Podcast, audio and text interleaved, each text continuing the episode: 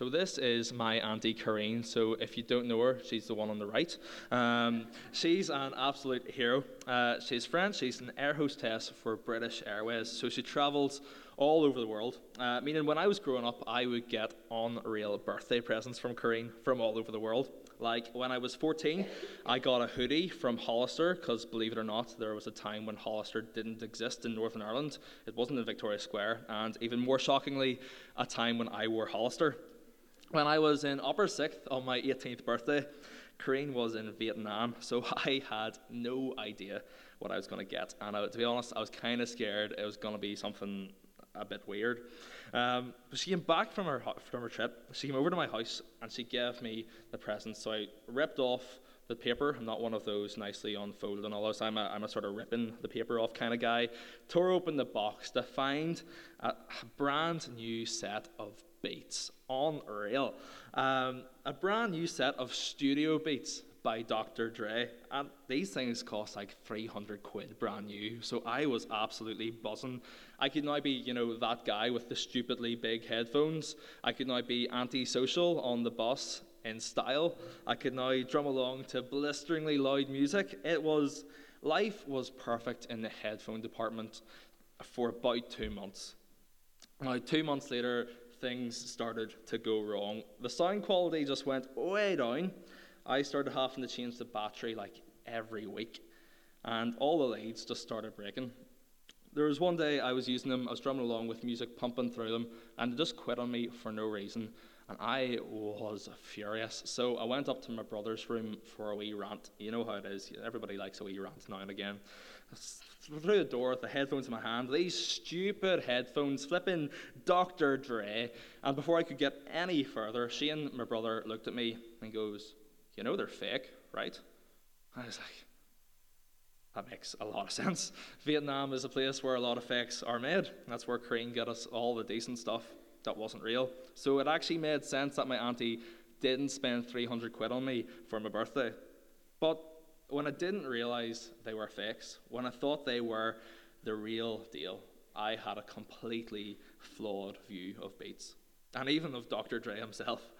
I had these headphones that weren't real, they weren't authentic, but I fooled myself into believing that they were, and in the process, I misrepresented the real thing, and more importantly, misrepresented the maker. Tonight, and over the next few weeks, we at CE, we want to challenge you, to encourage you, to get you thinking about your lives. Are you really living? Are you living the life of an authentic believer? Is your faith the real deal? Or do you slap on the fake Beats logo of your faith being Christian, Christianity, Christianity, Christianity words, um, without any real substance, to try and fool yourself give yourself the impression that you're enjoying the best of the best. But in reality, you're settling for something a bit like my dodgy headphones. Are you trying to find true, authentic life in a boring, fraudulent faith? And the way we'll be looking at what real life looks like, this real authentic life looks like, is by making our way through the fruit of the Spirit, the different aspects of the fruit of your Spirit, the Spirit. If your faith is the real deal, you'll find yourself growing in the fruit of the Spirit, a list that we heard read at the start of the night, and we find it in Galatians 5. And this is what it says But the fruit of the Spirit is love, joy, peace, patience, kindness, goodness, faithfulness, gentleness, self control. Against such things, there is no law. So, before we get stuck into the first aspect of the fruit of the Spirit tonight, before we look at all of these characteristics over the next four weeks, there are a few things that we need to know. And as a heads up, these things will probably repeat, be repeated by Pal and by Fanta Clark and by David Spence, which is a good thing because they're really simple things. So they're things that, especially myself, that we, we will always forget. The fruit of the Spirit, firstly, it's not an instant lifestyle change. It happens at the click of your fingers. In the same way, you don't plant an apple tree and then find multiple apples on the tree, or um, like I did, buy a gym membership and expect to see all your flab fall away. I really wish it happened. Don't expect to see instant change in your life. Don't ex- expect to instantly become as kind as Gilly or as joyful as Pal. It's gradual. We don't want you feeling guilty that you're a newish Christian. That's not fantastic across the board. It's just not feasible. It's not possible. It takes time.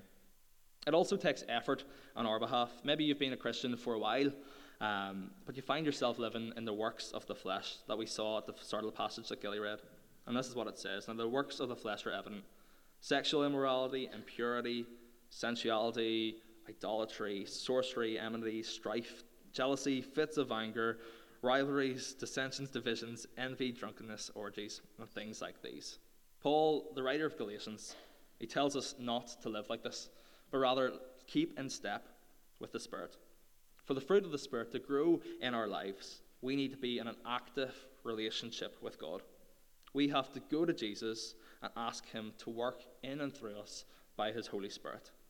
And then we need to work with Him in being fruitful in our lives which shows us that most of all, although we need to go to Him, it takes the work of the Holy Spirit. He does the work in us. This is a list of characteristics of spirit led transformation. We can only grow in these because what Jesus has done for us. By his perfect life, where he perfectly showed the fruit of the Spirit, his death for us because we find ourselves living in the work of the flesh, and his resurrection to enable us to come into relationship with the Father and have the Spirit dwell in us to transform every part of our lives. So, this isn't um, a list of options like a pick and mix, even though we're looking at each characteristic individually, individually, individually. If you're growing in the characteristics of the fruit of the Spirit, you can't pick some characteristics to grow in and then leave one aside like it's a bounty and a tub of celebrations. You'll find yourself over time growing in all aspects, not just some. So, what aspect of the fruit of the Spirit are we looking at tonight? Tonight, we are looking at love, which begs the question what is love? Baby, don't hurt me. Um, so we all have our different we all have our different takes on what love is. Uh, Jenny Douglas has her own take. Uh, true love is when your pet comes into your room on its own. if my dog managed to find his way through the locked back door and up into my room, I would freak out. But maybe that's what true love is to Jenny. Uh, maybe true love for you is continuing to follow Bond despite the 882 posts on Instagram. Maybe that's what true love looks like for you. Or maybe, like Ryan Mann, love drives your passion for mission.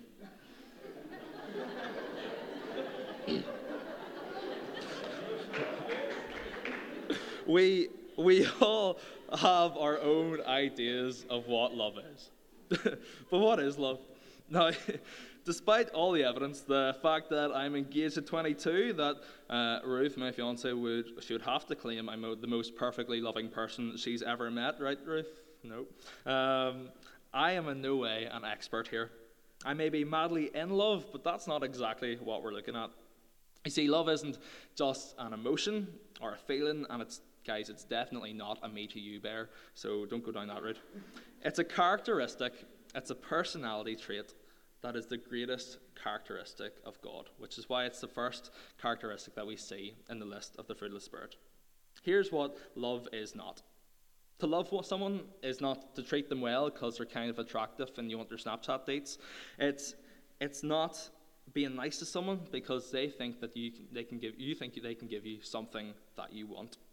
I used to always go and visit my nana. Now, not just because I wanted her Snapchat username, but I knew I knew if I sucked up to her, there's a chance, and I, I reckon I, most people in this room are in the same boat. If you went and sucked up to your granny, there's a chance you're going to leave with a nice £10 note in your pocket, or at least like a Mars bar ice cream or something like that.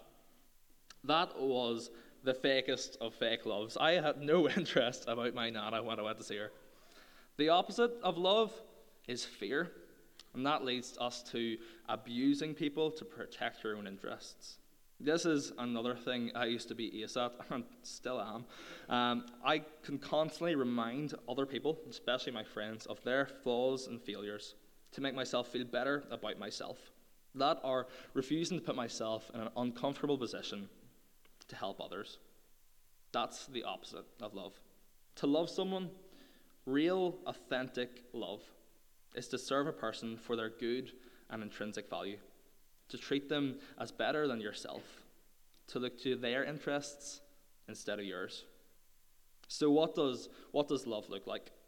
What does it look like to be someone who selflessly serves others' best interests? Poppy read for us 1 Corinthians 13, and this is what it says Love is patient and kind. Love does not envy or boast, it is not arrogant or rude. It does not insist on its own way, it is not irritable or resentful. It does not rejoice at wrongdoing, but rejoices with the truth. Love bears all things, believes all things, hopes all things, endures all things. That is some list. And it's a list I know I fail to live up to daily. And I find it kind of hard to read that as well, because it makes me aware of how unloving I am. I'm impatient, unkind, envious, boastful, the works. But this isn't a list of rules or regulations that you must follow. This is describing a person, a person who we should follow. And if you've been to Sunday school, you've probably guessed it it's Jesus. Jesus is patient and kind. He does not envy or boast, he's not arrogant or rude. He doesn't insist on his own way. He's not irritable or resentful. He doesn't rejoice at wrongdoing, but rejoices with the truth. He bears all things, he believes all things, he hopes all things, he endures all things.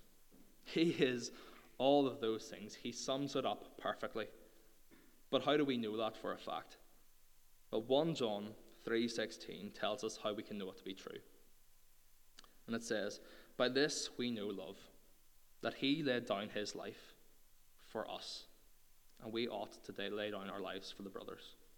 The most perfect picture of love you can ever imagine is that when you were unloving and as unlovable as you could possibly be, God still loved you. He loves you. He loved you with immeasurable love to the extent that the Father sent his Son Jesus to live a perfect life of love, to die on the cross because you were unloving, because you didn't love others and you didn't love him. And he rose three days later, powerful over sin and death, so that you could be in a loving relationship with him. So you can go and love others, and actually love others. John 3, or 1, 1 John 3 16 continues. By this we know love, that he laid down his life for us, and we ought to lay down our lives for the brothers. But if anyone has the world's goods and sees his brother in need, yet closes his heart against him, how does God's love abide in him? Little children, or people of CE if you'd rather, let us not love in word or talk, but in deed or truth. Or, as the message puts it, let's not just talk about love, let's practice real love. Here's the challenge to us tonight learn to love Jesus because of his love for us. Then go and love others for Jesus because you've been loved by him. It's His love that should be the motivation, the reason, and drive for our love for Him and our love for others. There's a musician I'm a big fan of. He's called Newton Faulkner. Uh, I don't know if you've heard of him or if you've seen him. He looks a bit like a cheese string holding a guitar. Um, and he has a song with these lyrics. He says, uh, Love, love is a verb, love is a doing word. And that's what these verses are telling us. If we have love, we have to go and do something with it. In the same way, we know Bun is in Africa because of his Instagram feed. It's full of Africa. People should know that we are authentic, loving people by our lives. We should be bursting with it. Bun, he's full of Africa, so his life and Instagram feed and Facebook and Twitter is shouting, possibly irritatingly, Africa, Africa, Africa. If we're full of the love of Jesus by his Spirit, our lives should be shouting love. And as we read there, it doesn't mean just saying love or going up to people like, I don't know if you've noticed, but I'm really loving. It's so much more than remembering to hashtag your photos, hashtag bless, hashtag creation, or you know, constantly uploading photos of your friends with I really love this one, so people know you're a loving Christian. This amazing spiritual love in your life has to have some sort of practical output. And that's what the Holy Spirit is looking to do in your life. The problem, as you know, is that we are messy, broken people who sometimes, if we're honest, we love our sin a bit more than we love our God. We're all pretty good at getting in the way of what the Holy Spirit is looking to do in our lives. We like to hold on to our sin, we like to concentrate on ourselves more than others, and we use others to get what we want, to look out for our best interests. So, this is what we're going to do. We're going to briefly make our way through 1 Corinthians 13 and look at how we can allow the Holy Spirit to work in us to be more loving, to identify areas in our lives where we're unloving, where we need to work at, so we can be part of the work that Jesus wants to do in us through his Spirit. Love is patient and kind.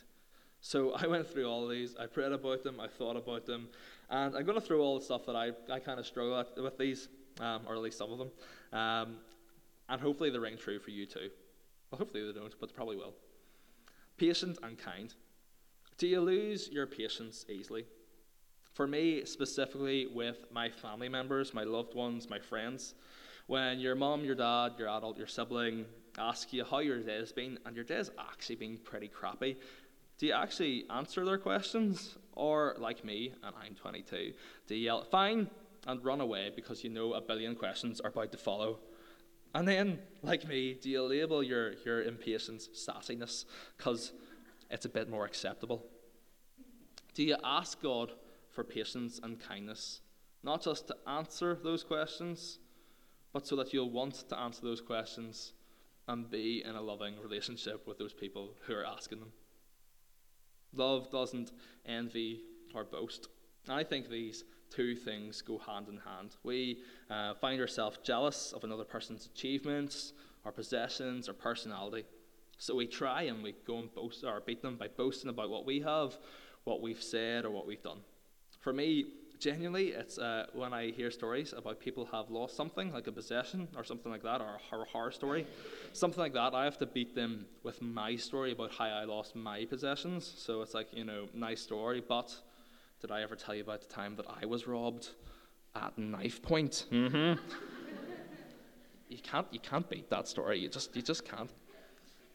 Do we try and outdo one another? Romans 12 tell, 10 tells us to love one another with brotherly affection, outdo one another in showing honor. Are we trying to show others up? Are we trying to show others love? Love is not arrogant or rude. Maybe you think you're quite important, maybe a bit more important than you actually are. And I, I have that tendency. Maybe, maybe you're not as good as some people in your mind, but who do you think you're better than? Do you treat others as more important than yourself? Do you bother with those people who don't really meet your standards? Whether that be the weirdos in your class, the annoying people in the years below, if you're in upper sixth, you know, those filthy fourth years. Or do you talk or interact with those older people in church. Philippians 2 3 says, Do nothing from selfish ambition or conceit, but in humility count others more significant than yourselves. Whose interests are you looking to? Your own or others? Love doesn't insist on its own way, it's not irritable or resentful. We all have people in our life that we don't like, or people in your life that don't like you. People who have hurt you, and maybe actually you have a proper reason not to like. People, if you're being honest, you'd rather rather not love. Are you holding grudges? Do we insist on not loving them? Actually, actively disliking them? Are you swallowing your pride? Following Jesus' example and loving those who don't love you. Love doesn't rejoice at wrongdoing, instead, it rejoices with the truth. Everybody likes a bit of gossip, right? Everybody loves uh, when someone messes up. A few weeks ago, I was playing drums, and Johnny Winter started a song in the wrong key, and my heart leapt with joy. It was hilarious. Um, that's wrong. We should, we should always want the best Not, we should not be rejoicing when other people mess up. Maybe, like me, you'd rather not let the truth get in the way of a tasty wee rumour. Do you love gossip and people messing up? Or do you love the truth? Love bears all things, believes all things, hopes all things, endures all, all things. And this is talking about our relationship with others. It's, it's very easy to give up on people, to think they're beyond love, to give up hope and distance yourself from the hurt people can cause you, especially if it's someone you're close to, especially if it's someone maybe in your friends group that have gone off the rails. They've given up on themselves, they've given up on you, and they've given up on Jesus. This is where the love in your life can really come into play. You were loved when you didn't deserve it. We were loved when we didn't deserve it, when all hope seemed gone, when it was impossible to believe that you could be loved. He still loved you. The next verse in 1 Corinthians, it says, Love never ends. So get this God doesn't stop loving you, He doesn't stop pouring His love into your life. And because of that, we can continue to love even when it's difficult. We're nearly done.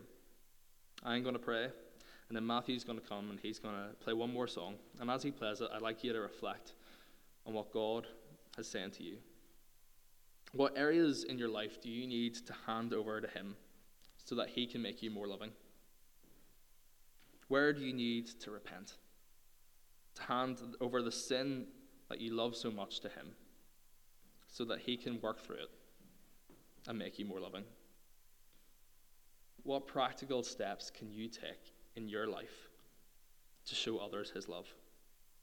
And maybe you haven't experienced this love yet, or you think you're beyond love. You're not. The Bible tells us God is love. He loves, and He's offering this love to you so that you can have life and have it to the full. Have you experienced this love in your life? Remember, His love defines who you are. You are loved. So go, be loving, love others for Him with the power and love that He gives you through His Holy Spirit. Let's pray.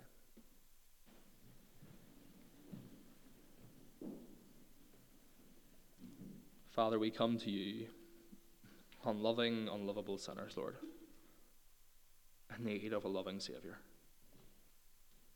Lord, when we didn't deserve anything, Lord, you sent your Son to die for us as a sign of your love for us. So, Lord, over the next few minutes, work in our hearts. Lord, help us to identify areas in our life where we're unloving. Show us our unlove to us, Lord, and work through it. Lord, I pray that we'll think of people that we find difficult to love. Lord, show us how to love them. And Lord, as we go, help these not just to be words, that you are love and that we are loving too. But Lord, help us to put this into practice. Lord, we pray this in the name of our loving Saviour. Amen.